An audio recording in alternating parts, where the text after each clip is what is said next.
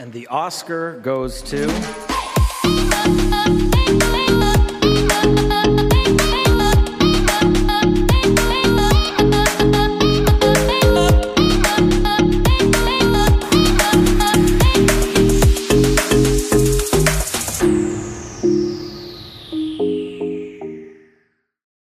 Welcome to Blessed Picture, podcast where we explore underrated or off the wall movies we think are totally blessed. I am your host, Shelby Mooring.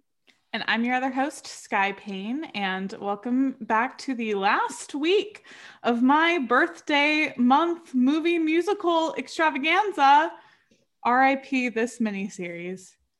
It's been a good one, but also in some ways a bad one. Shelby's very excited to not have to watch a musical for a hot minute. it's not so much that it's more so the hell that we went through trying to record an episode over a decom Very that true. I watched three of. hey, So I you didn't have to watch informed. the full I know I didn't, and you didn't have to watch the artist. I understand. I did that to myself. The things we do Yeah, for our friendship. you know, we all have our our bugaboos, our things. It's fine, you know. Um, Yeah. This week, though, we are talking about, unfortunately, the second.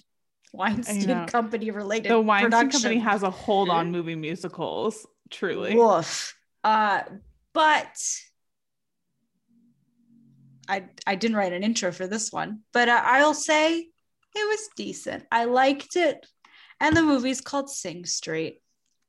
And um, this week we're joined by someone whose dog has been on the podcast before her and more times than her, McCall Morris. Hello, Welcome to the hello. pod. I know my dog is number one friend of the podcast, and I am a late ad guest, and I don't take that personally at all. I knew, let me say, I knew the second that I put one of your cousins on the schedule before you, I said, I know she'll be mad at me. I just Infuriated. I was telling Shelby before you got on the Zoom, I was like, Sky only knows these people because of me. and yet here I am late in the game, disrespectful to our decade of friendship. I know. But I know. I'm so glad to be on for Sing Street because while Shelby didn't write an intro, I have an intro in my heart, which is that this movie is everything. This is a coming of age film. This is a musical. This is a love story. This is a period piece. This is a anti-Catholic church school takedown. This is about Ireland in the Troubles. Is that what the Troubles are? I don't know what the Troubles are. I'm not gonna lie, it's a piece of history. I don't know, but I think it's about that too. Like this movie has everything, and I can't wait. And I love this movie, and I'm glad to be here. That was honestly perfect. That was a perfect intro. Um, and think of your guest spot as being um saving the best for last. It's long true. awaited. The fans have been waiting. They've been asking. I mean- they've been like, when is McCall going to be on the pod? Yeah, people are constantly stopping me on the street. People I say as if. I go outside, you know. Um, Um, but unfortunately, you won't be last. There will be more of your cousins on this podcast. I'm sure of it. yeah, yeah. I I understand that. Uh, and Geo will probably appear again before me next. So he's a dog. He can't even speak, and yet keeps getting these guest spots. yeah. I mean, he's just so cute. You can't, you know, you can't turn him down. And he has takes on film. Yeah. he does. he Um, felt a way when about I- burlesque. um, also, when I dog sat, I turned on Emma, the 2019 movie. Literally, two seconds in, Geo ran away. from me, like ran upstairs. He was like, "I cannot handle this movie," and did not come back down until the movie was over. He prefers the Gwyneth Paltrow version. He's I like, never said his taste was good. Just that he has an opinion. he's like, no, no goop. no, What is goop. this? We're about- Wh- What am I, a farmer? You know, like Okay. Um, before we get too into um Sing Street and all of these things, let's do Blessed Movie of the Week. Shelby, would you like to go first? I would. So I temporarily paused my beef um, with Turner Classic Movies um, to part, which I will get into briefly, to partake in their their film festival that they had on their channel as well as on HBO Max, which I greatly appreciated. Um, to begin with, my beef with TCM is very brief. Um, it's not a long feud or anything like that. Um, and if anything, it's cold. It's very cold. It's one sided. But when they tweeted about this big, you know, multi-part series that they were doing over women directors, they announced the director as well on Twitter, and it was a man. And truly, I was kind of like, hmm, you can't give a job to a woman for this. Okay. So I retweeted and was like, a series about women filmmakers and a man's directing it. And they replied to me in a very sassy manner that I did not like or appreciate and felt kind of out of line with the brand. And basically were like, yep, hope you'll still watch it. And I was like, with that attitude? No, I am not. So I didn't watch TCM for a while because of that, out of pure spite. But I'm here to say I enjoyed the film festival and I watched, I think, four films in one day because I had nothing better to do. Um, and the the one that I think was my favorite out of all the ones I watched was the Taking of Pelham One Two Three. No, not the John Travolta Denzel Washington version. um, no, specifically the Walter Matthau version, which is Oh superior God. in every single way. Um, directed by Joseph Sargent from 1974. It is very good it's surprisingly funny. Like it's it's very tense at times, but it's also very very funny. Walter Matthau is is being peak Walter Matthau, kind of a grumpy old man, you know, like that vibe. But like he's not like too grumpy yet, you know. Um, and it also has Hector Elizondo in it, who you all might remember from the Princess Diaries icon legend. He still looks exactly the same in that movie as he does in Princess Diaries. Uh, Wilson from Home Improvement also plays a baddie, which was wild to me um, as someone who regularly um, accidentally watched home improvement reruns in the morning before school um, in high school. And then also um, Robert Shaw from Jaws. He is also the main baddie. He's really fucking good in it. Um, Martin Balsam is also in there as a baddie, but it's it's great and has I think one of the best ending shots of all time. I have to say. I won't say what it is. You just have to watch it in the moment. It's iconic. It's incredible. Highly recommend it. Beautiful. Um, McCall, would you like to go next? What's your blessed movie of the week? My last movie of the week is controversial because my dog hates this film. And it is Oh. Emma 2019, previously brought up on the episode already. Here's my feelings I'm not a movie rewatcher. If we're going to rewatch a movie, I'd rather take a nap. I've seen it before. You know, like I just, I'm not a movie rewatcher. Sing Street, a movie I rewatch a lot. Love it. One of the few that slips by. Another one, though, Emma. The new Emma release is soothing for me. It's pastels. It's Johnny Flynn being hot. Mhm. It's funny. I love it. Do other people watch it and say, McCall, this is boring? McCall, we don't we don't get why this is your favorite movie of the year. Yeah, all the time. My dog included. Nobody agrees with me. But I can't recommend it enough. I think it's a blessed movie that should have won an Oscar for Best Picture. A bold take. Really You're like cool. fuck Nomadland. Fuck La La Land. Emma Forever. Uh, I Fuck rewatched it again this week, and as I rewatched it, I said, "Yeah, still soothing." I think I think we talk about like films that get snubbed at the Oscars. You know, like superhero movies never get their take, comedies never get their take. What about soothing movies, calming movies, Paddington movies that make me feel Paddington less robbed. stressed? Paddington, Paddington. Paddington, got robbed. Emma got robbed. Sing Mamma Street Mia. robbed. Mamma Mia. Very soothing. films. Yeah. There should be a category just for that at the Golden Globes, but that's another topic. That's my blessed movie, Emma. Exactly. I love that for you. Um, so my last movie, I watched this movie today and has been previously discussed on this podcast in terms of Shelby guessed it for um what the plot one time. I watched Sullivan's Travels, and you know what? That shit slapped. I saw it on your great. Letterboxd activity and I went, oh boy. I had a great time watching it. Veronica Lake is fucking iconic, honestly. I was like, okay, I get it. I really get it.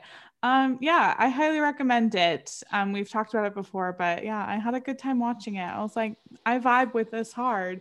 And I started watching another Preston Sturges movie because all of his like things are leaving Criterion at the end of the month. So I was like, well, better get them in. So here I am.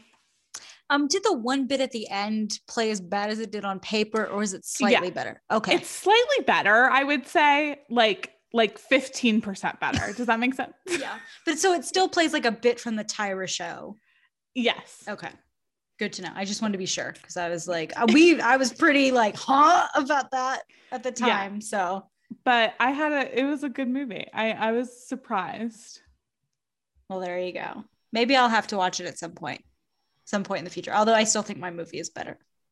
I you know Personal opinion. Here we are.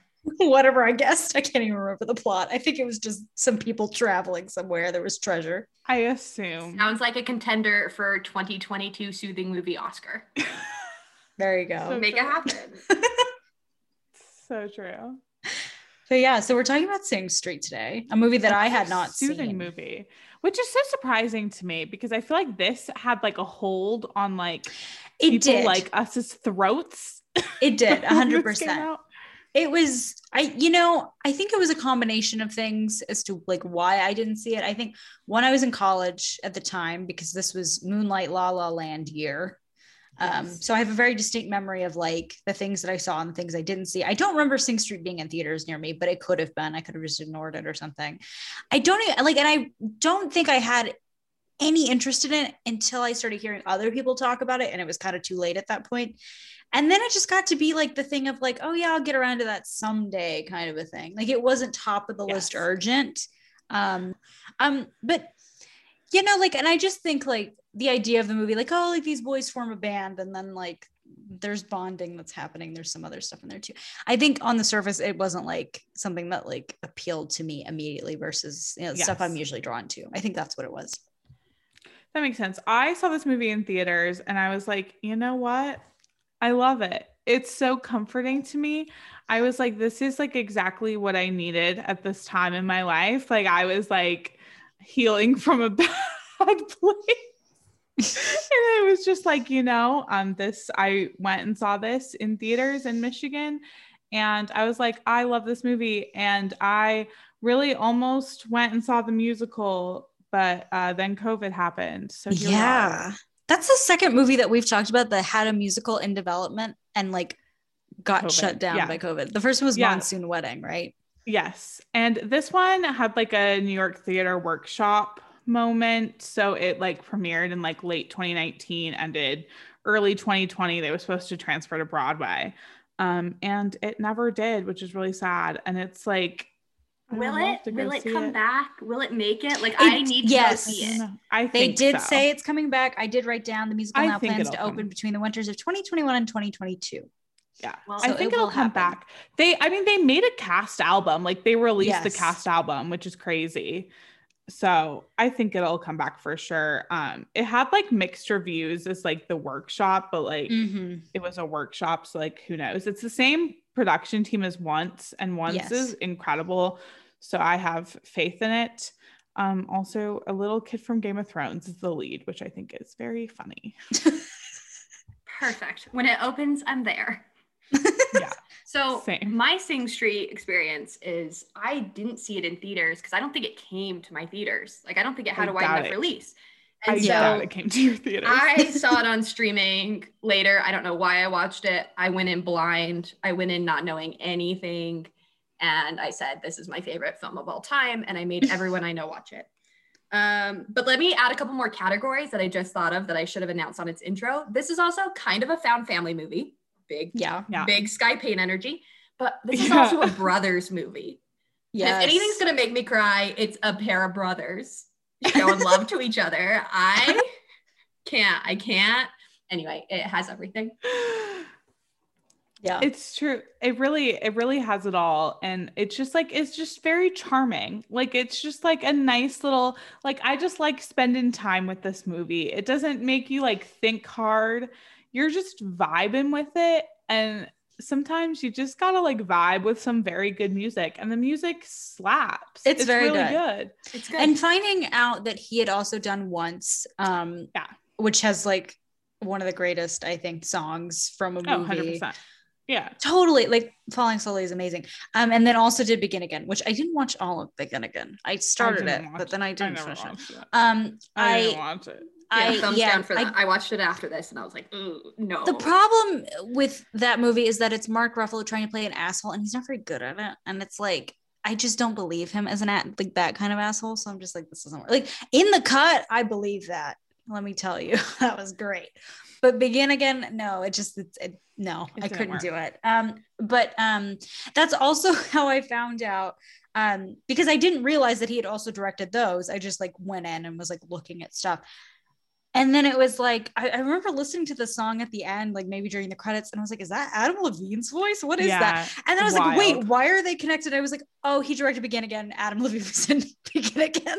I didn't That's know that fine. Adam Levine was in that movie, but that makes more sense. Yeah, I he like, he I think plays Keira Knightley's asshole musician boyfriend or something. or- Yes, that's my Begin memory of it. My other memory is that that movie asks a little too much of Keira Knightley.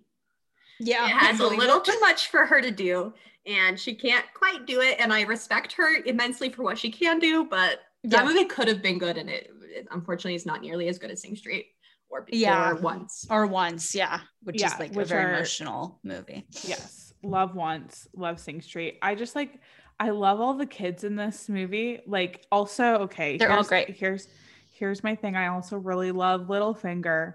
I love him so much. Littlefinger. Yep. Yeah, He's good he's complicated dad. Good complicated dad. great. Figure. Yeah. He's- and he's really hot to me. I'm so sorry. No, he is hot. No, fully. No, like yeah. it has to be said. You're amongst as hell. friends here. Okay. Also, Jack Reynor. Jack Reynor, which is so important because I think obviously since I didn't see this until after Midsommar, I was like, I'm so thankful I have something else to associate with him other than like pure blinding white hot rage um, from watching Midsommar.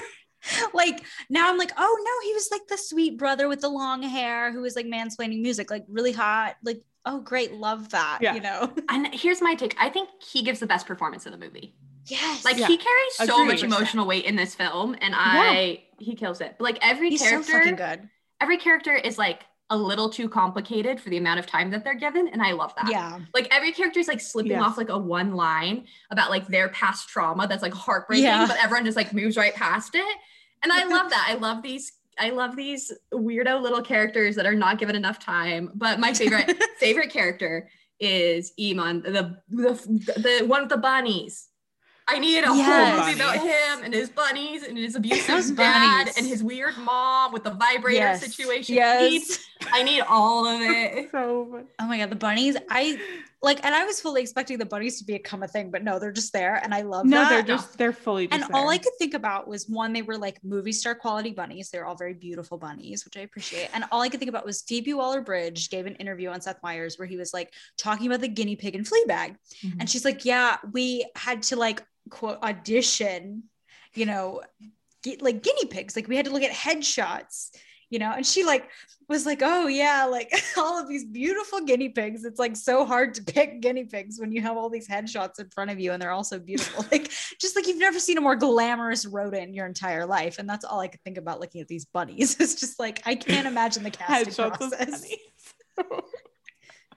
like here It's is here is. Rona. She she's two years old and she loves carrots. yeah i i love that like this movie just like gives us like little slices of lives of like all these kids mm-hmm. and it's just like they're just in a band they're just vibing they Yeah. just want to go sail And they're like Yeah. good friends. Like every Yeah. member of this band is a good friend, and I love good friends. Like my favorite is Mm. when like the main character kid like goes and knocks on Bunny Kid's door, and it's just like multiple times in the movie, it's like reoccurring that he knocks on the door and it's like, "Hey, you want to write a song?" And his friend is always Yeah. like, Yeah. "Yes, always, yes, always." Yes. Just like so supportive, and it like chokes me up. I love it. I love supportive friends. Denny's gonna cry on this podcast I love this movie. I love this film. Um, but someone I don't love Oh no. in this film Oh no, what are you gonna say? uh Lucy Boynton or however Okay. I have she's to good get, in this ha- film but I don't generally Yes. don't love her okay, I have to get on my soapbox here Mhm. because this is a thing I have with her. She to me is the Sienna Miller of her generation in that I Mhm. cannot remember what she looks Oh. like. This- so true And That's there so is true. there is a line in this movie about her having this unforgettable face or whatever. And I literally went, How? How? How do you remember her face? i How? couldn't i couldn't pick her out of a line This is the most memorable she has ever been to me in my entire life. I watched Bohemian Rhapsody against my will, and I do not, and like, and I know she's dating Rami Malek. Like I've seen her on red carpets, blah blah blah blah blah. Could not remember what she looks like. It's like she just has a very generic, very pretty face, and that's kind of it. And like her acting, I don't really know other than this movie and Bohemian Rhapsody. I've forced out of my brain, thankfully. Um, so I can't really say like if she was I doing anything. the only particularly other thing I've interesting seen her in is Murder on the Orient Express, Oh God, I didn't even know she which was in I that. also have blacked out of my brain. So. And people often, you know, really hail her as this like big fashion icon, blah, blah, blah. And I'm like, is she? I think she's just pretty and white and skinny and has a good stylist. And that's kind of it. Yeah. You know what I mean? It's like, that's easy to get away with, you know, when you're rich and you have money and you're pretty. And I'm, listen, she could be a very sweet girl for all I know. I don't really know mm-hmm. her, obviously, but like, I just, the obsession with her, I find very strange. I just don't get it. I don't connect with it, you know, like similar with Sienna she Miller. does have she does have an interesting profile and i feel like this movie really plays to her. Like they did they did Yes. the most they could with her which it was good i think. And she i will say she looks surprisingly young. Like she she was like Yeah. 25 or something when they shot this movie. She's Insane. much older than the actual kids that she's playing against but she does kind of look like she could be their age which i found very wild. Um and like she looks good in the 80s styling. Like i think it's very fun. Like Mhm. it, she looks era appropriate. Like her face is very suited to that era like it all makes sense. Um it's just hard for me to connect with her you know? Okay but the age ne- appropriateness of all the other characters is like yes. everyone looks like they are the right age. And the other thing that's wild to me that i don't know if this is in my head because i think this movie is magic or if they actually did something to make this happen. These kids look two years younger at the beginning of this movie. Like as the No, like, you're on, fully right. they look older. Yeah, they look older do. as the movie goes on They do. I don't know how they shot it. I don't it. know how they did it, but the kids age. I think age it's the, like, appropriately according to the levels. I think they like did something with the camera angles. And I think maybe Like, the costuming. yeah because as Yeah. they like as they grow and they they change and they develop you know like as characters and as a band it's like they start wearing more flashy outfits and stuff and that can definitely age i mean 80s styling to begin with made everybody look like they were 45 years old but especially those two last kids that joined the band they look like 12 year olds like fully They're look like they're 12 they're great. I love i love when the one kid says depeche mode when he's reading the flyer. I appreciated that. That was great. It's just they look like little babies. Like they're little baby like i'm like don't you have to don't you have to get to bed soon? Yeah. Like, is this past your bedtime or what? The the other similar magic trick that this movie pulls off that like maybe the only other movie that like even attempts it and in my take doesn't attempt it as well is oh my gosh, I'm just blanking on the Lady Gaga Bradley Cooper movie. A Star is Born. Stars. Woo, mental illness. Uh, A Star is Born attempts this, but not as well as Sing Street. Ha ha hot take. Um, is I can't wait to hear what this is. is the songs in their career progressing and not being being bad, writing a bad song. So that way it shows that their songs are getting better over time, Mhm. but having that bad song still slap. mm-hmm. Like that first like riddle of the model song. yeah that it's supposed It's to be good. their them All being bad and figured out. But also, do I listen to it on the soundtrack? Yeah, I like it. I like it. And like every song progresses and like like the singing gets better every song, the playing gets better every song. And it's like so purposefully done, or it's a magic Mhm. trick. But either way, I love it very much.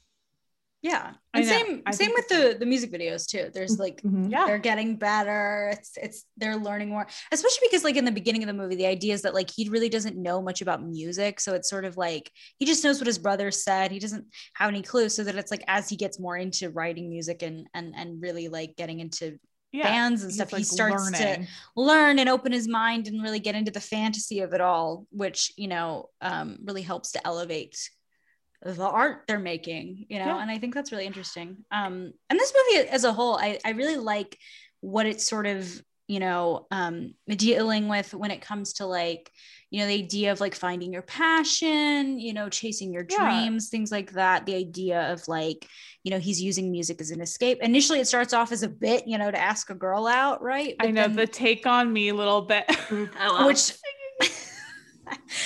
which when he started So singing i went is this a joke i was like I literally, I know. It's like, oh no, baby, what are you but then he sounds so much better later but it was like in that moment i I was like oh no it's perfect. Yeah. but, but it's like you know it's it's a bit to ask a girl out and then it's like by the end he has like these friends that are like his family he loves the band so much it means the world to him it's not just about like impressing her anymore it's about you know Yeah. You know, something he genuinely is good at and passionate about, which I appreciate. Yeah, it becomes like something more than just like, oh, I need to impress this girl. It like actually becomes like a part of his life. yeah it and like, it's escapism as well warm. from like the the horrible stuff that's going on in his life so it's like and in general a lot of their lives because all of them are dealing with you know parents maybe who are alcoholics or yeah. parents are fighting or you know all of these things um and it's like for him he's also getting bullied at school so it's like a thing of like okay i am using this as a means to escape a little bit you know get out of that you know place that i'm in in real life you know i'm, I'm going into Yeah. a different space in my head here to create this music and and not only that i when i first watched it um when I got to the ending, I was like, I don't like this ending. I think this is kind of like this is really strange. I don't understand why these two characters are running away together. I don't understand why Raphina and um, Connor are running away like on a whim. They're like 15 or something. This is strange.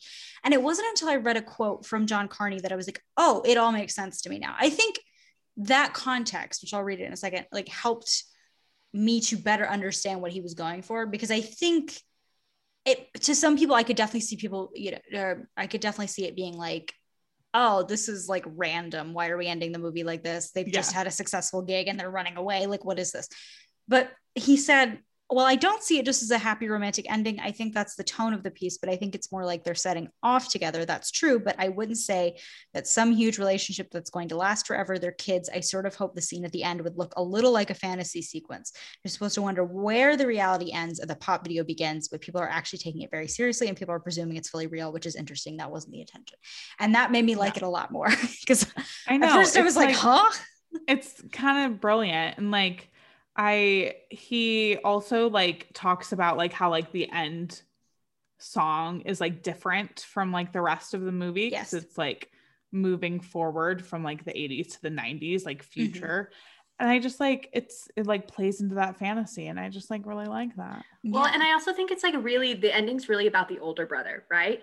And like Yeah. his Yeah. speech where he talks about how like he was a rocket ship at one point and like he blazed a trail for his brother. Uh, but he um when the brother gives up, you know, those speeches that are like so moving and impactful, uh, it's talking about how like he blazed this trail for his little brother. And then like at the end when they're in the boat and they're following the wake of the big boat, and you're just like it's like it's mostly about that brother like helping his brother Yeah. you know like i just I, to me it's like the ending is more of like almost the brother's song uh, I didn't even know. think about the big boat and the little Yeah. boat. I didn't think about that. Like I, ju- I just you're- thought of you're it as in the like- wake Yeah, I, I just escaping the waves That's really good. I just literally was like, oh, a big boat and then a little boat. I was like, my brain, to be fair, I have been working more than I have in the last few months right now. So my brain is fully melting out of my ears at any point and or at every point. And also I had to do my taxes yesterday. So I really just like intellectually, I, my brain is fried, you know, I can't do it. But That's a really good brain point. In general, I really like that relationship because of that. Because I like that there was a little bit of a complexity of like him being kind of resentful and angry that it's like I, you know, I went through all this, you know. eh, That's a very big sibling thing, Yeah. right? You know, but like I can relate, right? Um, yeah you know, you're the guinea pig. can't only child problems yeah which like i don't know i like watching movies about sibling relationships because i feel like it gives me like a little insight on like what people feel because i have no idea Yeah. Well, I kind of get, you know, this is why I kept asking that question about like how do how do you do Christmas? Because I always like to see how other people like do traditions like that. yeah. Um just out of curiosity. I it's also the same my christmas why I is like, like go to McCall's family's house and dress up according to theme. Which is iconic to me personally. I love um what was it? Jellicles on Exegol? yeah diddy was not even there for that one. I wasn't there for that one sky. Went to my family christmas that i didn't attend. That's so great. Um it's also the same reason why i like i'm very nosy about what other people like the inside of other people's houses look like, like Yeah. i'm like very curious about that. So um but anyway you know like and it's like the thing of you know i was the guinea pig blah blah blah i went through all this but he's also you know it's coming from a place of love a place of support and he's genuinely very very supportive of him which i really appreciate i mean it could be easy for a guy like him who's very into music and you know to be very mansplaining and be very like an Yeah. asshole and like you know like pretentious and not really he's not and and i really appreciate that and it reminded me a little bit of onward in that respect like it's that kind Yeah. of relationship which Yes. i really love you know, even though it's Chris Pratt and um, Tom Holland in that movie, I, I really enjoyed how the two of those characters interacted and and I like how it's echoed here as well, even though this movie obviously came out first. Yeah, but also like the relationship, like he kind of is an asshole sometimes. Like he Yeah. is a pretentious asshole. He does like call his concert like a stupid little concert at one point. Like he he is an asshole brother at sometimes, but like that's why I like it. Is like all the relationships are kind of complicated. Like Yeah. the other one that I think of, it's like it doesn't need to be as nuanced that is as it is, and I love that it is. Is the brother and the mom and dad Yeah. um like when he's watching the mom there's like a moment where he's the two brothers are watching their mom like sit in the sun on the steps and the older brother explains she sits here every day she gets like five minutes of sun before the sun sinks behind this tree after work and she wishes she could go to spain and our dad never takes her to spain and Mhm. you know you can tell he's like really sympathizing with the mom character and then like two scenes later when the mom says that she's leaving the dad and is moving in with tony her coworker that she's having an affair with Yeah. the son who two scenes ago was super sympathetic to the mom and was like yeah sh- she should leave him is like i will never go with tony i'm staying with my dad yeah. right it's like these these very complicated relationships that are like counter i don't know you know like Yeah. where where it would make sense if they were building like oh this brother's gonna be on the mom's side and this brother's gonna be on the dad's side but it's not that it's that like the relationship is bigger and messier than we're ever shown Yeah. And I feel Yeah. like I. So this was a 2016 Sundance premiere, and like it's like stuff like that that makes me feel like it's so Sundancey. Like these are the type of movies that like Sundance eats up, and I don't mean that in any sort of derogatory term. I love Sundance. I No, love like, most Sundance It has a Yeah. brand. yes, it has a brand, and the brand is like feel good, com- like heartwarming family dramas, like a lot of the time. And I feel like Stuff this, that's a little twee, you know? Yes. And it just like this fits like so well. And I like wish that it was like seen more. Like it's, I feel like a lot of the Sundance movies that we've covered, I'm just like, I wish that it found its footing just like a little more, you know? hmm Yeah, I get you. Um, and also just like in general, it's it's interesting because this movie got no awards play. Like really, it was it's nominated so shocking for. that La La Land got two freaking songs that year. And this got paid that. and those songs, nothing to write home about. No. Again, and, like, They should have gotten an Oscar nom for song. yeah. If Should've if listen, if we're gonna nominate a, a song from La La Land, it's the John Legend one. Let's all be Mhm. fucking real. That one's actually very good, and I was I'm so pissed about that to this day that Yeah. they push City of Stars, which is like has three words in it and has no singing. It's just like literally, if someone did it on American Idol and then got booted that episode, that is how not good it is. like, I'm just saying, I don't know. Okay, And like it. there's so many good songs in this movie. yes, and drive it like yeah, you that's what I was gonna it ask. Should have Which been one would you nominate? Honest- Drive it like you stole If it. you had, if you had to have one get the Oscar nom, what would you pick? I would do that one for sure. Yeah, drive it like you stole it. I think that is the standout for sure. The other ones I liked, but that was the one that I remember the most from the entire soundtrack. And, I feel like would have the best awards play.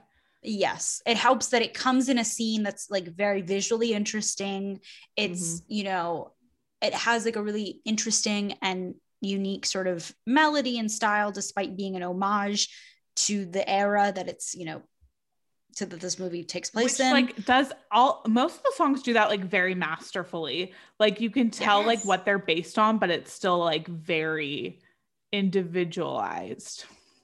yes. Um and like you know they have um actual professionals on this soundtrack just like they did for josie. So you know we have um danny wilson frontman gary clark. He worked on some of the songs um with john carney as well as ken and carl Papenfus my apologies uh, of the band relish um originally they were going to have bono and the edge do the Yeah. music which would be very irish um but it fell also through. very Spider-Man turn off the dark. I was gonna say Spider-Man Turn Off the Dark. A freak like me needs company. Oh my god, I can't. Every time that video comes up on my Twitter feed, I have to watch it ten times over. I, uh, I, it's a my brain cannot. My my brain can't understand what's happening. Um, and then Adam Levine co-wrote um, along with Carney and Glen Hansard, who obviously was you know, who starred in once, wrote the songs um, on the track "Go Now."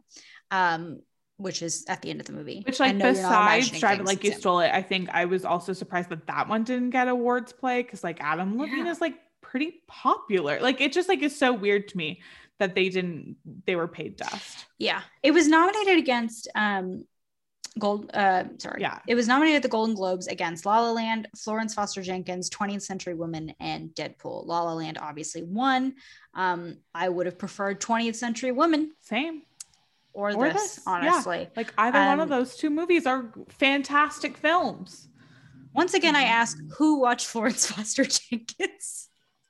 It's the second time I have to ask this question on this podcast. Kevin, Who watched Not that movie? me. Not me, baby. absolutely not me. could, could never be me. Never. No, absolutely not. Um, and in general, I appreciate how Irish this movie is. Um, and like you said, yes. It takes place at a point of turmoil in Irish history. This is the same year that the Anglo Irish Agreement is signed. So 1985. This is a treaty between the United Kingdom and the Republic of Ireland, which aimed to help bring an end to the troubles in Northern Ireland. Like that was like the whole thing. Um, and not only that, you're dealing with, you know, the strain of Catholicism and yeah. real and religion in general and alcoholism and all of these things and and as well as economic troubles um that all tie into the reason why things are so difficult for these characters Yeah. not to mention it's the 80s and shit's just hard in general Right. And it doesn't like put it, it doesn't like shove it down your throat. Like it, you just like fall very easily into the world of this yes like time. Like it's, it makes sense. You don't feel like it's like a PSA in any way. Like it feels very honest.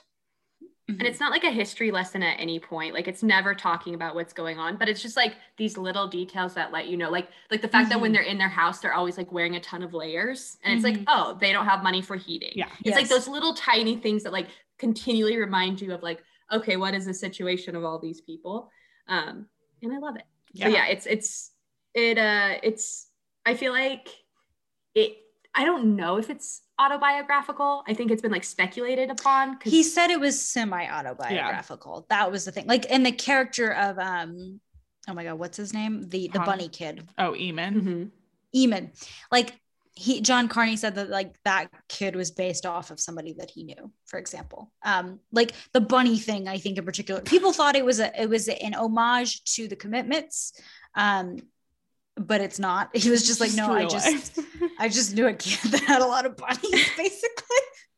They- but like every choice feels so specific like that that Mhm. I I feel like it is more autobiographical than he's probably even Yes. admitting to because every character feels specific and every Mhm. setting feels specific and I don't know it's just very sweet and also we haven't talked about the kid who's the like producer manager cinematographer of the group Yes. Love that he kid. has the thickest a- the accent best accent. I love him so much nobody is more of like a yes and character I just ugh. he is down for him. anything. He is there for his friends, and I just Yeah. really appreciate it. He is it. scrappy. He's a scrappy Yeah. fighter of a kid who claims he's in the band, even though he's just the producer. But do you know? He is in the band. He's very important. He's integral. I mean, he's the reason why start, things start coming together. You know, he's very important to the story. He must and be to the journey. Virgo. Yeah, that's true. I just, yeah, I love a kid. As soon as he showed up, I was like, this kid has the greatest accent. I love it so much. I could listen to it forever. I was You like, know. wow. it's really good. It's truly very good. Um, also in general, I do want to say related to the music, I loved the actual soundtrack. So like the 80s songs they play. Yeah. Mhm. Rio, a fucking bop and a half. Um, Nothing's gonna stop us now plays for a minute, you know. In banger. Yeah. One of my favorite songs. Um, who we have Diane Warren to thank. God damn it. after all of our slander, we do have to thank her for that. I just have to say she should have she should have won the Oscar then, and then we wouldn't have to still be dealing with this mess. so true. a great song, Man Eater. Yeah, I was gonna say man eater.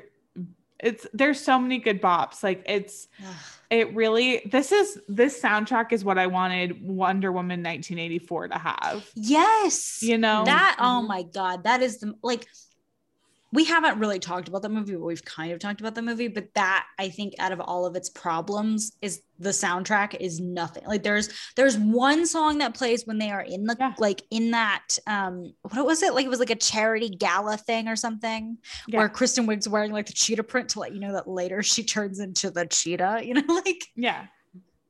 like there's and and like the song was kind of like also kind of like that like it was like clearly alluding to like something um but other than that there was no 80s music it was just a lot of score and no needle drops my other thing is like i tonya is another really interesting example of a period film that doesn't really utilize the the era Yeah. like like it's u- utilizing songs from before you know so like the 70s and the Yes, 60s it's and, and, like and 90s, the 80s yeah. rather than 90s which is like you have a treasure trove of music that is era appropriate. Not saying because those songs wouldn't be anachronistic but it's just sort of like why don't you just revel in it you know?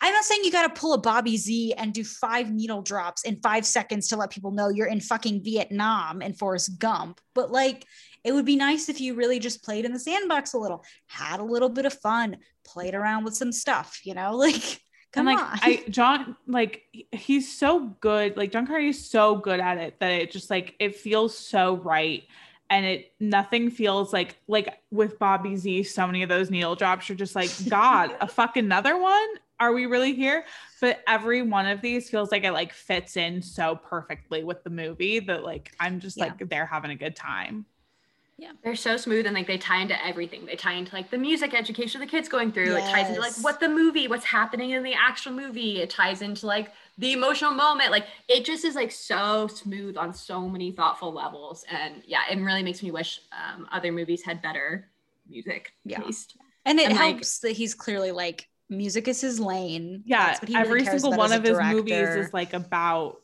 like has music involved at like the very core of it i mean i haven't seen begin again but like it's about music It right? does. no that is that is, It is all about music yeah so like it's So, just like, like, they should hire him to be a music director on some of these other movies. Yeah, like honestly. I want him to direct things, but he should also be like they should be calling him for every blockbuster, being like, "What should we good play here?" Because he has the taste. He has the taste. honestly him and babyface time to team up team up you know what i mean just like on Josie I'm the in. Pussycats. i'm in Let's do it. Like, it, like, cause it, because using music in in your movie is just as much, you know, timing as it is like music choice Mm-hmm. itself for sure. Um, and like here, like you said, it really ties into the story, which is so great. And I love also like them changing outfits and like changing style Yes. with each successive like artist that they're covering. It's so like so the good. Cure, which is so funny when he's dressed like Robert Smith. Just like pure absurdity. Like when he's um dressed like he's a member of Duran Duran, like with like the highlights and like It's the so good. eyeliner, all of that. And then it just keeps progressing and and I really love it. Um it, it, it fits into the idea of like escapism, but also finding your passion. But it's also about him like gaining confidence, Yeah. you know, in himself. Because at the beginning, it's like he's at this new school, he doesn't know anybody, everybody bullies him. It's you know, really miserable experience. But then it's like when he's found his music, it's like, and he started writing music and he started playing in his band. He he really starts to come out of his shell Yeah, and to he, like, become finds like the person he's meant to be. Yeah. yeah, it's really great. and he he has the confidence to like you hit like the normal team beats like stand up to the bully. But I also love the moment where he gets the confidence to turn down the girl. Mhm. Like that, that moment where they're sitting in the garden and she's been rejected by the boyfriend she chose over him. And then, you know, she got burned in a traumatic way. Again, another throw along throwaway trauma line. yeah, Um, but uh yeah, but then like when she's rude to him, he stands up and leaves. And I'm like, Yeah. that's a confidence line you don't see in a teen movie that Yeah, often, where it's it's like he's not only confident to stand up to his boys, but he's confident to stand up to the girl he likes when she's not treating him well. Yeah. I love it. yes. Um, even though I that whole thing was very like this all feels like a very 15 year old reaction to Oh, for that's sure. It feels um it reminds me it has like big like Olivia Rodrigo acting like like her breakup with like Joshua Bassett is like end of the world. Like I get it. Like when you're a teen, that's what everything feels like. it's It's, very like peak teen. catastrophic. Yeah. And I love it. Yeah. There's also something about like that whole like, you know, his style changes and his confidence growing, all that. There, that there's also a piece of that that's like so relatable of like learning how to be cool. Yeah. yeah Like at some point between like 14 and 15, I feel like every kid is like, you know, like you're just not cool. And then you have to go through like a really painful growing process where you're like, crap, I have to discover music taste and I have to have a style now and I have to have opinions about things. And like at the beginning of the movie, he has none of that. And at the end, like he's cool. You Yeah. know that he's a cool kid now. And at the beginning, you were like, this dweeb gets bullied and Yeah. is that's correct. And then at the end, you're like, no, this is a person who's cool. And I don't know. I just feel like it's so relatable for like a coming of age story to be like so specific about like developing your taste and learning to be cool. Yeah, and and the casting of Ferdio Welsh Pilo is really interesting because looking at him when you know for the first time, I'd never seen him in anything before. Yeah. I was like, he's kind of like a short cousin Greg. Like that's kind of the vibe I'm getting straight off the bat. Wow, wow, wow, Right? wow, wow. Yeah. Like- okay. It's there's this awkwardness, and that's the thing is you need someone who can play that awkwardness and not come across cool immediately because then it's like, Mhm. oh boy, like the story's not going to work. Like you need someone who's approachable, someone who's awkward, someone who, you know, can then also portray the sort of, you know, ascent into coolness, right? It's like he needs to be able to do both and he does that journey really really well. Um and he also just has to have good stage energy and good performing energy because like you can hire somebody who's good at the acting part but if they're not good on stage you know it's it's, it's not believable it doesn't work right Yeah. you need somebody who can do that and he's good at playing a front man and from going from you know unconfident and not really knowing what he's doing just kind of winging it to like yeah i'm a front man now like this is my band i'm confident enough that i'm going to go pursue my dream at the end of this movie like Yeah. it's Mhm. great. He sells every single second of it. Um, and I also kind of, you know, even with my things against Lucy Boynton, I think I like their sort of back and forth, their will they or won't they kind of energy because you know, you I guess someone could argue it's because they don't actually have chemistry. That's why it's kind of awkward. But I'm like, no, I think it's just Mm-mm. like the thing of like they're playing awkward teens. Like it really is believable Yeah. that they're two awkward teenagers that like kind of want each other but kind of don't but don't really know and they're like kind of nervous and like it, it's just all new to them and I, I like particularly before she like quote leaves you know for london where they're like sitting in the grass and they kiss and then she's Oh, like hold on a too real. second i'm like eating something right now you can't kiss me again and then like they kiss again and it's still kind of awkward like i love that scene because it just felt very real Yeah. Whoever did the costuming for her also did a great job like showing like what stage she's in. Because Yeah. sometimes she's being like confident, badass girl who's also, you know, the same way that he's lying about being in a band, she's lying about being a model. yeah and like you can see like her like fake confidence reflected in these outfits and then you can see where that drops and suddenly she looks so young and so afraid and so you know unsure of herself and like the costuming and the hair and makeup and all of that just reflects that so Mhm. beautifully like whoever that team was they did a good job did great with lucy boynton's whole thing like I, Yeah. that Yeah. pulled a lot of the work um Yeah. and i loved it and in general the costume work on this is really great like it, it's, so not good. It's not cheesy 80s it's like actually no this is like the real 80s kind of a vibe which i really appreciate and like the way that they're able to do the different eras or the different sort of like this is who i'm standing today Yeah, looks, and you know? even in like the music videos, great. like the Back to the Future music video, oh, all Oh, yeah. very good. Speaking of Bobby Z, I guess. exactly also when she came in that scene i went who is that and i was like I oh no it's her I did the same thing was the like, first time I saw it. I was like, did they hire a different girl? And I was like, oh, it's okay, it's her. oh yeah or the like- scene where she comes back so so just plot wise yeah so everyone keeps up she has a she has an older boyfriend who's obviously trouble and he's Of promising course, he's going to take yeah. her to london she goes with him he doesn't take her to london he takes advantage of her and then she returns and she's embarrassed about it and is kind of hiding and when he sees her like walking on the street after that i had the same moment where i was like who is that supposed to be and i was like oh it's her just different hair and makeup like we're back but it does take me a second yeah Yeah. And in my case, it's just a case of face blindness rather than like, oh, like, oh, the trappings of of this girl, you know, like are completely No, but I think- erased. I think that would have played better if she doesn't force face blindness because like I had the same face blindness. Like she she For does. sure. Mm, mhm. Yeah. I it it- it doesn't help. I, I already can't recognize her as is. And so then you completely take away everything Yeah, that I've been so using as like identifiable markers. And then it's like, who? Yeah. Who is this lady? Who am I looking at? I don't understand. I know it really, really does. Um, do we have Yeah. anything else we'd like to say about it generally, or should we move into the plot? um I don't know why I kind of sang that. Um, Just feeling musical. Yeah. also, another casting choice that was interesting, and I don't know why I say interesting because I, I don't, I just think he's a good actor. Um, is the actor who plays Brother Baxter like full asshole, Mhm. terrible person, like Making I- go to school without shoes. terrible.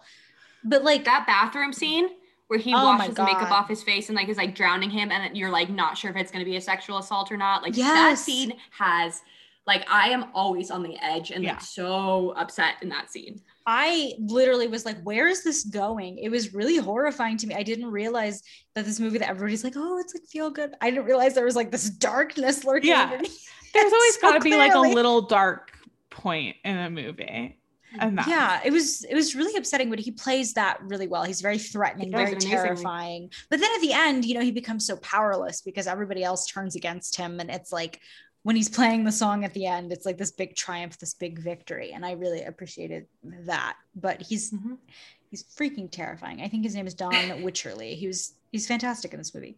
Um, but yeah, that that was I think most of my general thoughts Yes. before heading in. Okay, so it's Dublin. It's 1985. yeah. Ireland is going through some stuff. It's Okay. difficult. I don't know. Some would say they're going through the troubles. The troubles. it's troubling. Scene opens. Young boy playing on the guitar. Parents fighting in the background. It's kind of perfect. Scene It's a perfect setup. Like you know exactly what this movie is gonna be. This poor little dude is just trying to vibe. It does actually remind me. This movie has not come out yet, but he is also in it. Coda, which will come out, has like a very Oh, similar yeah, like yeah, yeah. moment. And I'm like, oh, I'm like, oh, that's cute that he's in both of them. But I I'm just gonna like, have to get Apple TV for that. yeah. and for Schmigadoon. Watch Schmigadoon. Okay. Starts in July, everybody. Okay, I don't know about that. Everybody has to watch Schmigadoon. Stop saying Silence. it. Radio silence. Stop saying Schmigadoon. Please, everybody watch Schmigadoon. I manifested it. It means a lot to me. Okay, so then the next Yeah. scene.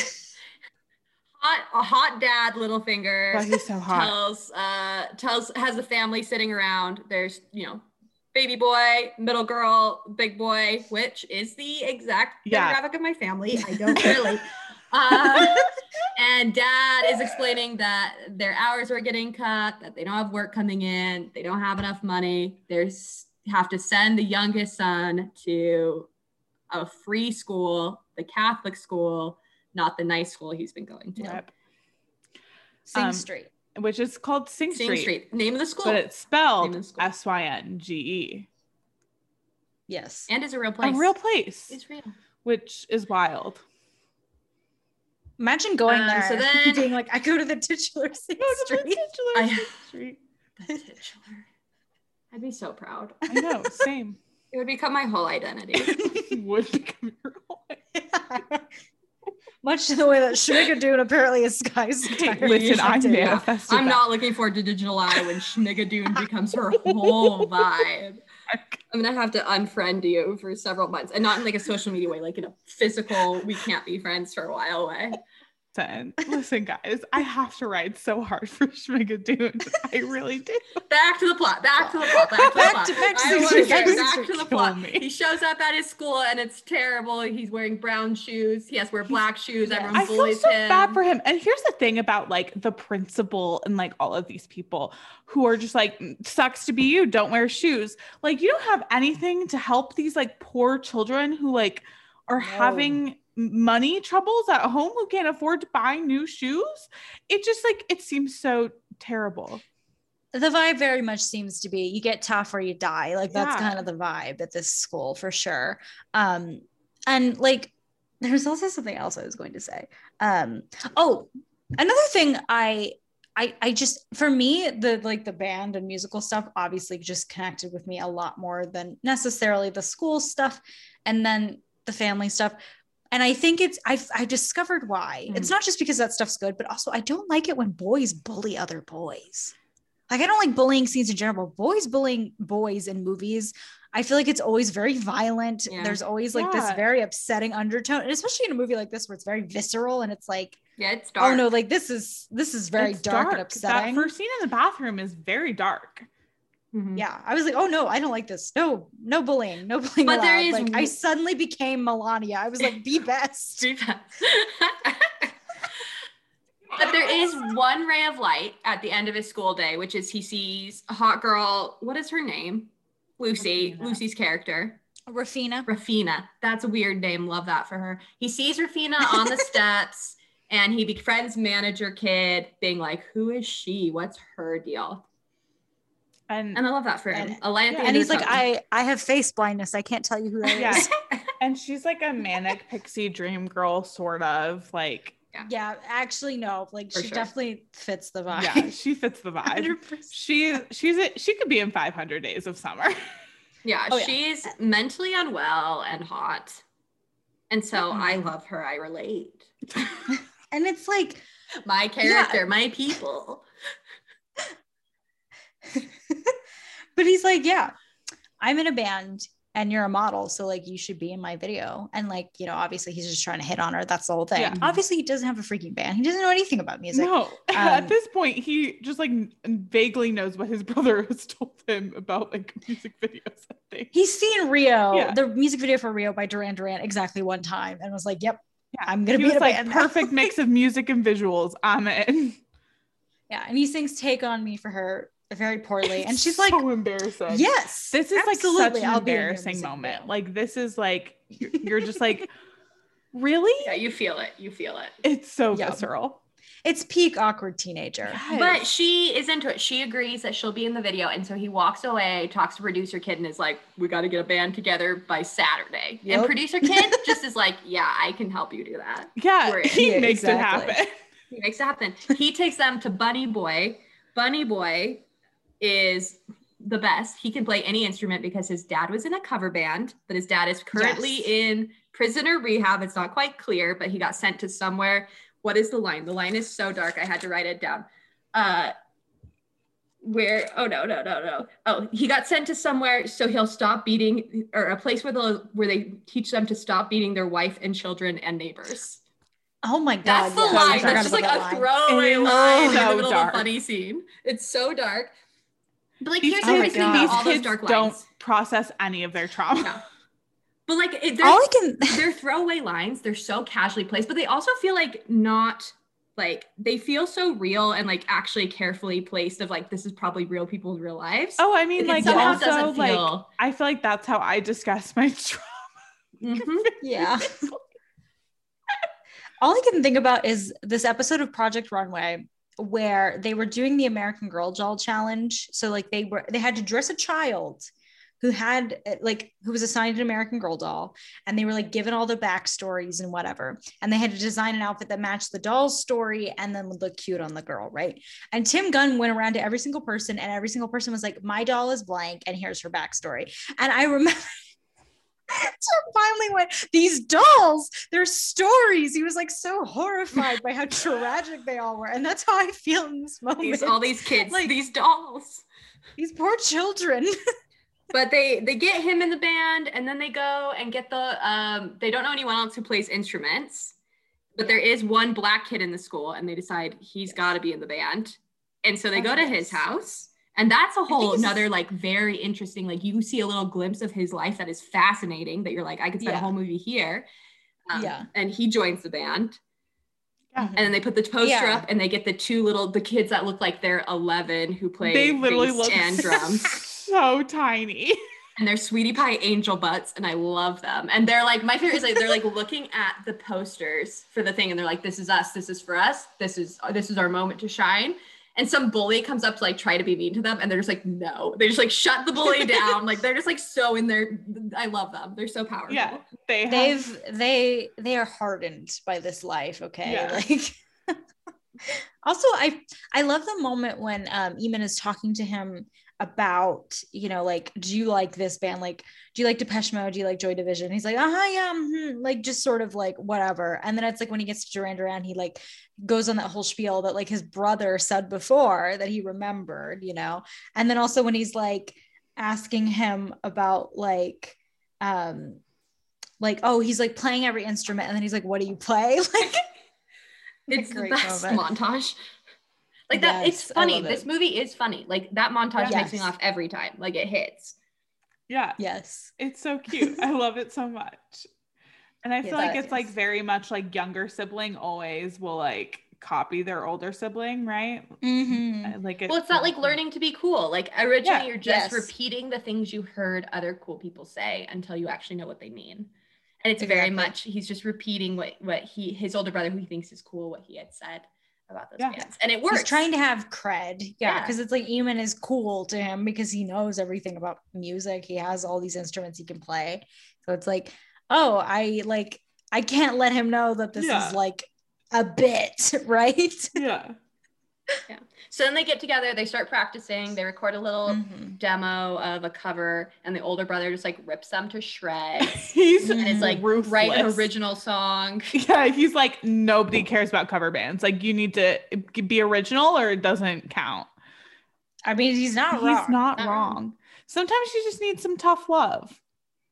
And this Yeah. inspires him. So here we are. And he writes Yeah. a cover song that is objectively bad, but also objectively good. Yeah. Not, I mean, not a cover song, an original song. That is Yes. the riddle of the model. They go, she shows up, they shoot the video, she does all their makeup. oh my god yes And their costumes it i wrote yeah. why is every child in this band dressed like harry styles They're the template. Do you they think- are the Do you template. think that Harry Styles has seen Sing Street and he said yes. They I have would- oh, style? sure Yeah. This- This absolutely. is me. This is for me. I also Yeah. love. and then I love it. you get the line you get the line where he goes so it's a gay band and then someone replies coming from the one that looks like the village people the kid dressed like a cowboy Yeah. and then he goes what's gay about the village people It's so good. iconic to me No, and the line that I love from that is when she's doing the makeup and they're like talking through the shot, and she's like, "Should I put little lightning bolts on my eyelids?" And he's like, "You can do that," and she's like, very confidently, "He's like, I can do anything," and you're just like, "I am just that moment." And you believe her. You believe her. Mhm. You believe her. And it looks like that. trash. that's her thing You can see it in like one of the shots, and it looks terrible. But like she can do anything. It's so funny to me. I love it. the so actual much. footage of the music video is so great because Yes. it like not only embodies the like because it has to both embody like an 80s sort of aesthetic but it also has to be like amateur teenage shit and also like music video and it Mhm. reminds me so much of um Journey's Separate Ways music video, which if you haven't seen it, you have to look it up right now, or not not the people in the recording right now, but people listening, you need to look it up because it is one of the worst music videos ever made. It's so bad. It's like it has its own whole section on the Wikipedia page that is multiple paragraphs long. And basically, they were all arguing. Steve Perry had a girlfriend who was like making everybody mad and like pissing people off and and they were all fighting with each other and the concept just wasn't working it was a whole thing it's it's terrible but basically the this what that music video is is like they're in like a shipyard and like they're walking around following this woman kind of but then like they're playing air instruments Oh, okay. it doesn't make any sense Can't, can't Very wait to view it after strange. this. Yeah, same. I just found the It's Wikipedia great. page and the music video section is very long. very long it's great it's worth your time you'll enjoy it i promise you Nine It's paragraphs about this music Yeah. video. I could do a whole oral history. I love it. It's incredible. Watch it immediately. I will. But yeah, it like it embodies that kind of a vibe, but like even more homemade and like yes. So they do the video, they show it to the older brother, and he's like, kind of encouraging. It's very cute. yes, It's very cute. And he's like, you got to I keep the girl. that. The girl's great. And it's, yes. He knows what sells. Yeah, you need you need a girl. Yeah. And then it like sends them on their journey where they're like, they do what, like three videos basically? Like they're writing music. Yes. The girl and the guy are kind of falling in love. She has her older boyfriend who's trouble, you can tell. Yep. And that's kind of the middle of the movie. Yes. Am I missing Yeah, pretty there? much. No, I would say, you know, then you obviously we already talked about like the incident with um, brother Baxter where he like is forced to remove his makeup. Um, Raphina does start calling him Cosmo. Which I hate. which I hate that because all I can think about is either Fairly Odd Parents or Kramer from Seinfeld. Yeah, both. um, and like, yeah, no, I think that's like the majority of the middle of the movie. Yeah. I'm sure the parents fight in there Yeah, the parents well. are always all of the Um, parents are just having some moments. arguments. Also, the bully, the the one bully who like behaves horrifically in the very in like in the beginning portion of the movie um towards Connor. He's like walking by while they're filming the music video with his parents and his, his or his father, and his father finds it kind of funny, like and is kind of amused by it.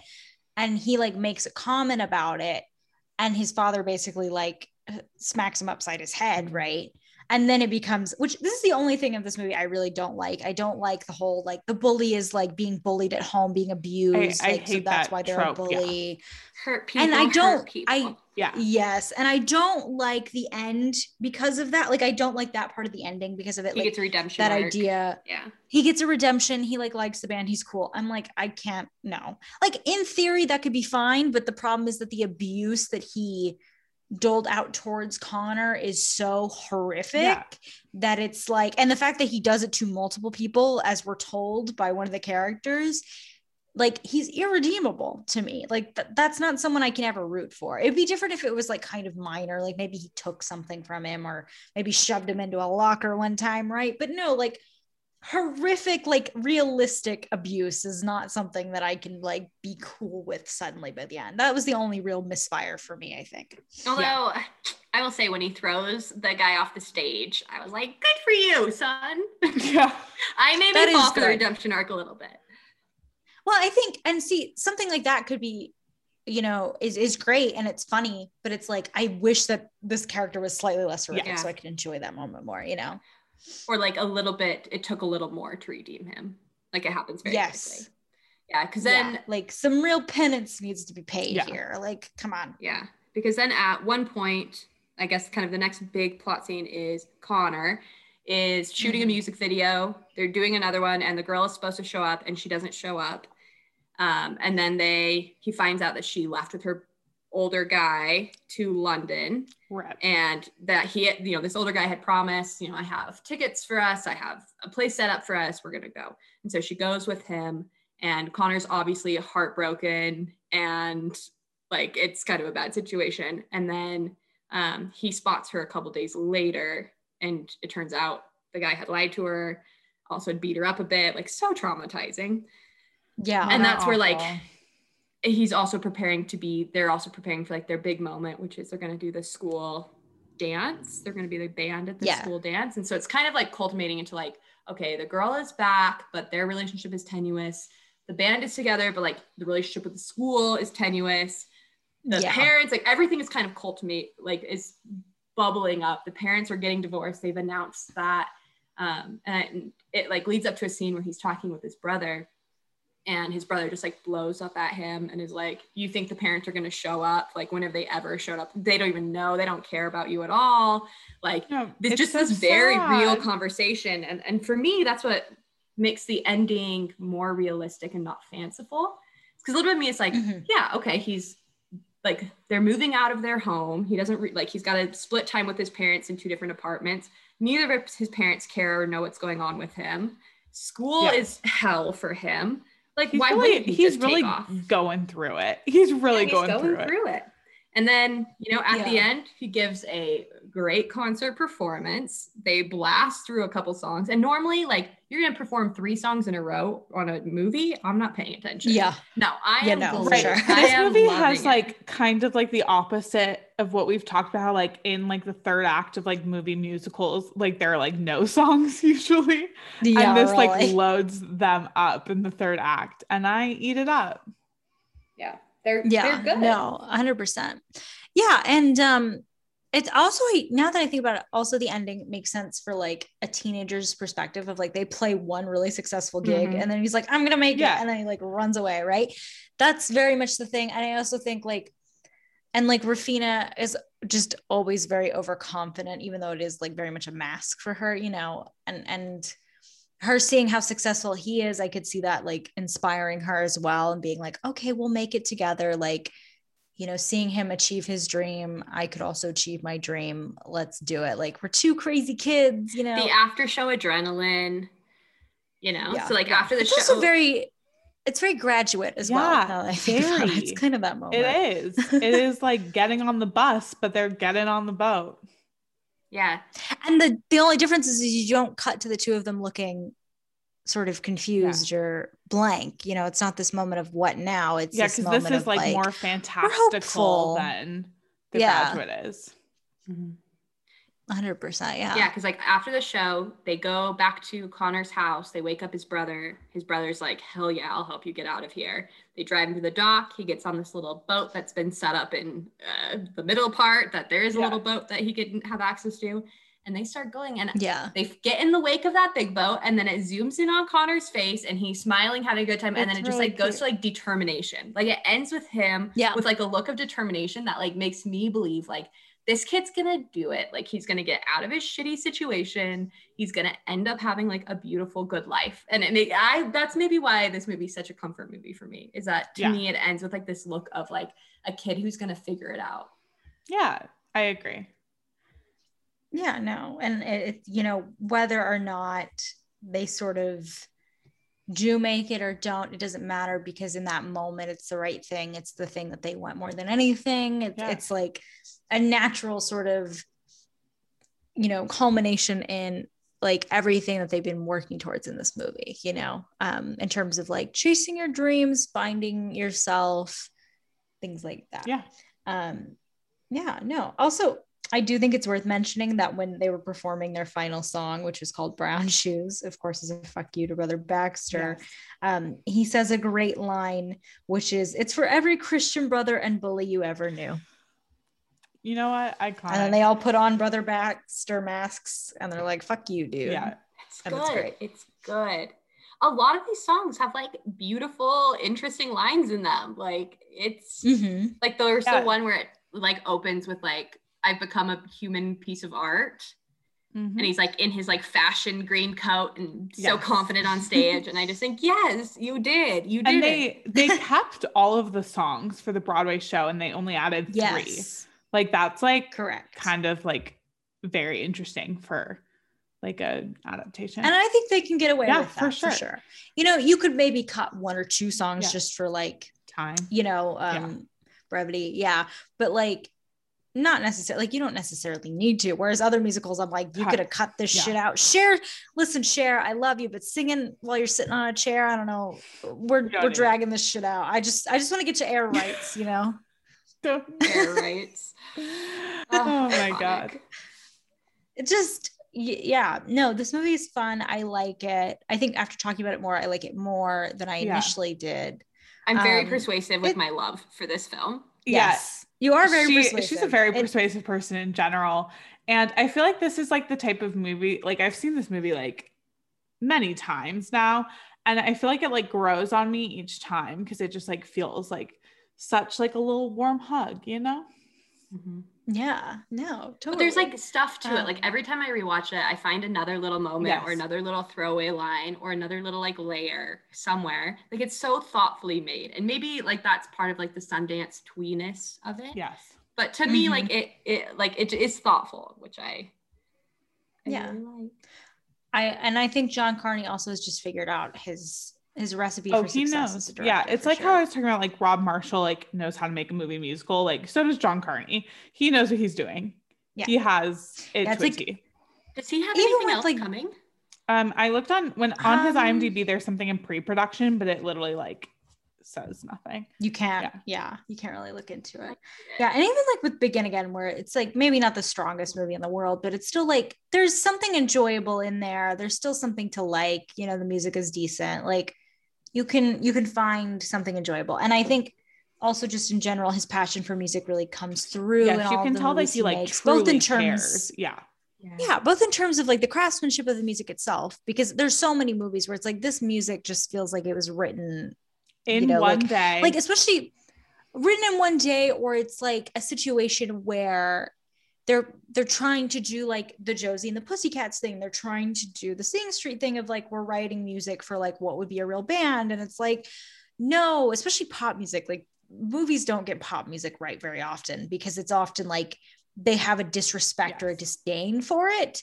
Whereas a movie like this, it's like there's so much passion and love for music of the 80s Yeah. because it's the soundtrack that he clearly like grew up with and means a lot to him. And not only that, I mean, any stuff with 80s music, like it's really great. And it's it's got, you know, really great influences, um, or not influences, but like the way that it influences other music is always really interesting. Um, because even though it's like 80s music can be very dated and have like very specific sort of like sounds and and and things sonically that just like are very specific to the era you can always update them or or infuse them into music being made now and it can sound interesting and fresh and exciting um, and invoke a sense of nostalgia you Yeah. know 100%. and that's why the soundtrack fucking slaps It's true. So great. I love it so much. I just love this movie. yes I just can't wait to see it on stage someday. I want to be there, and maybe it won't be good, but I won't even care. I'll just Yeah. be happy. And I I just feel like this is like a good movie to end this mini series on because it just like I love ending on a good note that's just like, you know, it mm-hmm. leaves you a little hopeful. It's what movie musicals are all about. Yeah, baby. Yeah. They're, it's a crowd pleaser. Like if I'm in a group of people and we're like, oh, we all have to watch a movie, and it's like 10 people who have like really different taste, this one's a great one to put on. Yeah. Like it, Mhm. it is really just a crowd pleasing, happy movie. Glad we you got to end your musical series on it. Yes. yeah there's something very comforting you know because even if it can be cliche at times there's there's always something comforting about a thing that you know how it works how it functions in a movie it's like okay you don't have to like there's no mystery Yeah. here i don't have to do a lot of guessing It's it's, just like oh okay I love three act structure. I love give me a Chekhov's gun. I don't care. I just like I like it, you know? what about a, what about a 3d printer I'll take the fucking 3D printer. Thank you, Shelby. the fucking 3d I'll take it. printer just that it's two I'll fucking take it. Um, do we have anything to say about this movie besides? I don't think so. I think we covered it pretty pretty good. Um, oh, I like Jack Reynor's wig. That's about it. Hmm.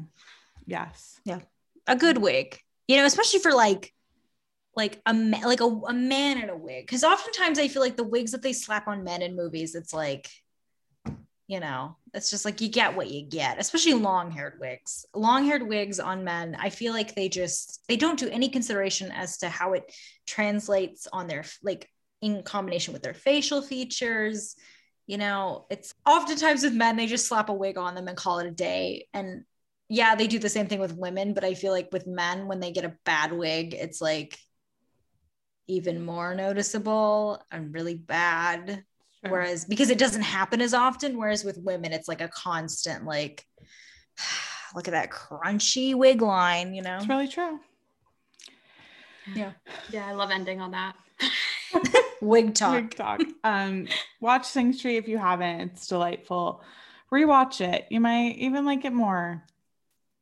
Don't watch it on Pluto TV or IMDb TV, though. Yeah. Too many ads. Lots of that. Too many ads. It is just twelve dollars to buy on Amazon. Just and buy I would say yeah. worth twelve dollars. Yeah, It'll come to Netflix at some point, I'm sure. I'm sure. It does. It's hopped around the streamers. it's couple yeah. times. So don't watch it on Pluto TV. Don't watch it on IMDb. T- It's just not worth I it. that. It- And their ads cut in at the worst times. They You're like minding your business.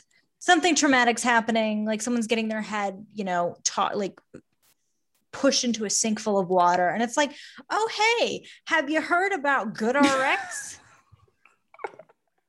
like, excuse me. Um, yeah, I just it's really it's just a cute movie and I love it so much. Um here we are. Um and for this week's what the plot, Shelby is gonna guess Heaven's Gate, a movie I've never seen. Yeah. A movie I also haven't seen. Um, the only thing I know about it is that obviously it was a gigantic disaster. Um, also, Willem Dafoe has a very small part in it, or may have been cut out. I can't remember which, but I think, well, actually, no, regardless, he had a small part It way. says uncredited, so he might have been cut out. I don't know. I was going through a Willem Dafoe moment like last year. It's fine. Um, among us. Yeah, we've all been there. Who are the leads of this movie? Really Um, quick, I just am curious. Christopher Walken and Kris Kristofferson. Yes. Okay. Well, who's the woman? There's Isabelle definitely a lead woman in there. Wow. Oh my god, I forgot about that. Like I, I know very vague details, but I couldn't tell you a damn thing. Um, okay, so Heaven's Gate, definitely like a big sweeping, like not a western, but like in that kind of area for sure. Like that's what I I vaguely know about it. Um, I would say so Heaven's Gate. Heaven's Gate seems like it would be something about a place. So maybe, although Heaven's Gate is also a cult, not related, but Unre- unrelated to the cult. okay. So Christopher Walken, Kris Kristofferson, um, you know, they are both pioneers, cowboys, something in that sort of region, and they're going west because why not? You know, they're like Pa from Little House on the Prairie. Manifest Destiny, baby. Yeah, like not good stuff. Like a lot of colonialism happening, um, settler colonialism, et cetera, et cetera. They're they're going west.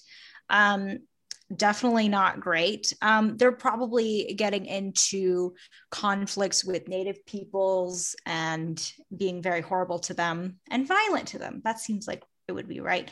Um, maybe it's after like, no, I'm not going to say that because I don't know history. I'm not going to say I'm not going to say it's after a war or something because I don't know history. But Were you thinking like the War like- of 1812? no, I was like closer to like Civil War. Okay. but that doesn't seem right at all. So I'm not going to say it. Mm. But so they're going west. Um, and Isabelle Huppert maybe is, I don't know, Kris Kristofferson's wife. Okay. And Christopher Walken, he always plays like a bad guy or like a weird guy. So I'm going to assume that he is like, he he's his brother they get into an argument at some point over the woman and maybe christopher walken like hurts kris kristofferson or something in a conflict in a fight um and of course isabelle huppert is disgusted by this maybe he like tries to like make a move on her maybe he runs away with her i don't know this is kind of meandering much like heaven's gate but because it's very east of long. Eden. Yeah. Yeah, very that. Yeah, didn't even think of that. Yeah, no, I was kind of going Cain and Abel a little bit for sure, sort of unintentionally. Um, there's a lot of people around them. They're, you know, where they've settled, and there's more conflict. There's more stuff like that. And then, like, I don't know, maybe a fire breaks out, burns all the crops, burns down some some houses. Um, they have to shoot at people. Like, there's like interlopers that come along. Um, that they like get into an argument with. There's a lot of conflict in this movie, as you could tell. Yeah. But also Kris Kristofferson and Isabelle Huppert's romance um, prevails and survives.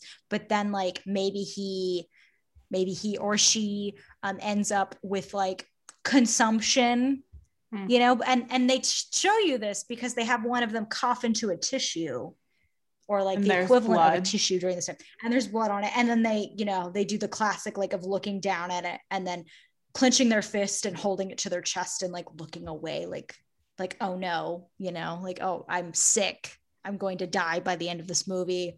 Um, and then one of them dies. Very tragic. Um, they have kids or something? I don't know. Like that's just kind of the vibe i'm getting. This is probably absolutely incorrect. Um, but I, I think it would be hard to describe a plot for a movie like this because of how long it is and how it's like this big historical epic. Yeah. Um, so that's kind of that's where I'm at. Can I give you my quick take since I'd never heard of Heaven's Gate as a film? a- yeah. Yes, sure. As you were prepping and you said Heaven's Gate, I said, mm, if I had to guess a plot, I would say this is a movie. This is a Christian movie. This is a Midwest Christian movie about how a guy dies and he's met at Heaven's Gate by his dog who talks. Jesus Christ. Okay. And they go on a religious journey and it ends with him returning to Earth to write a song. Yeah. Um, Oh, also, could I add really quick Mhm. in Heaven's Gate because somebody told them to go there. Somebody was told by God. I think there there would be an element of that. Like someone, you know, there was they were told by God to go west and to find, I don't know, gold, wheat, soy, I don't fucking know, oil, whatever they got over there. And like they go for it, but actually the land is barren, much like East of Eden kind of a thing. Um, and that also creates further conflict and there's fight over scarcity. Um, I love that. so, uh, John Hurt and Kris Kristofferson are Harvard graduates. That's where it starts off, and then 20 years later, What? they're going to Jackson County, Wyoming. They're they're out in Casper, um, because uh, uh, Kris Kristofferson's going to be the marshal there. And then um, I guess there's like some, you know, settlers and like cattle barons, right? Um, obviously, Christopher Walken kills a settler because he's like, this person stole my cow, blah, blah, blah, blah, blah.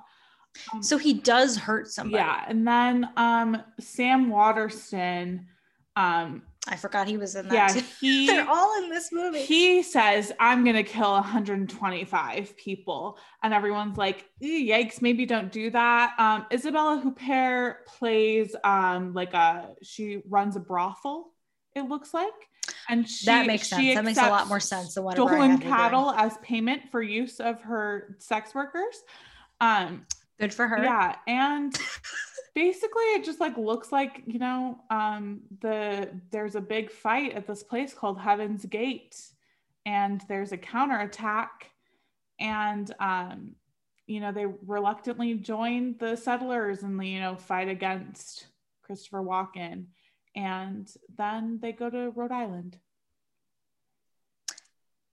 Okay, I you know mine was so vague that it almost was kind of fake Honestly. in terms of there being a lot of fighting You got pretty close. and I Christopher feel like Walken It being a takes- bad it takes guy. place like, in like 1890 and then in Okay. 1903 at the end like it like Okay. jumps a decade later But like emotionally, it was kind of similar to mine, right? yeah for sure definitely yeah. I really, you know, the Christopher Walken thing was an easy call though because he's, He's always, always- playing it's an easy call weirdos and evil guys. I mean, yeah i don't think he's ever not I mean, Chris, you got to tell us what happened on that boat, boy. You know, Oof. like he's a real life villain for that one he's for a, not he's a real us. life so- villain for that. I don't care if you're little, if you're tap dancing around a little Fatboy Slim video or in Hairspray, dancing with John Travolta. Like, no, I will never forget we won't forget what you know and what you refuse to tell us. Thank you very much. it's so true um mccall would you like to plug anything Absolutely not. Yeah, I figured as much um I- Your dog Geo. Yes. That's about it. I would like to plug Geo. He's available for anyone's podcast if you would like him to interrupt you while you talk and occasionally bring you toys that he wants to play with. He is available. Talk to his agent. I'm his agent Let's be- Yeah. That is his agent. yeah But he's really busy. He's so, so, like, I'm uh, he No, is he's booked and busy. Geo is booked and busy. impossible to get in. I I Yeah. have his a schedule. star. He is. I tried to make him a TikTok star w- way back when in like Mhm. April 2019. I really tried hard to make Geo a TikTok star. He should it should have hit, and I'm still upset it didn't hit. same, same, same, same. But now, it's okay now. He's offer only now. He's offer only. Yeah. So- yeah. Um, he, offer he only. made it off the platform. yeah, and as as Yeah. far as our podcast goes, you can find us on social media at on Twitter at blessed pick and on Instagram at blessed dot picture. Um, rate, review, subscribe on Apple Podcasts. You know, um, we're available anywhere you get your podcast, Pocket Cast, Overcast, Spotify, all those good things. Tell your friends, tell your school bullies, tell your friends with bunnies. this one is How the bunnies specifically- themselves. Yeah. Yeah. This one's specifically for your friends with yeah, for sure. Yeah. um, don't tell Anya from uh, Buffy. That's a real deep cut from the early 2000s. God. And um, if you also cannot distinguish who Lucy Boynton is, I see you. I hear you. You're not alone. I recognize your struggle. Yes, you are not alone. And there are thousands of us out there. I'm sure of it. Thank you for listening. Goodbye. Thank you.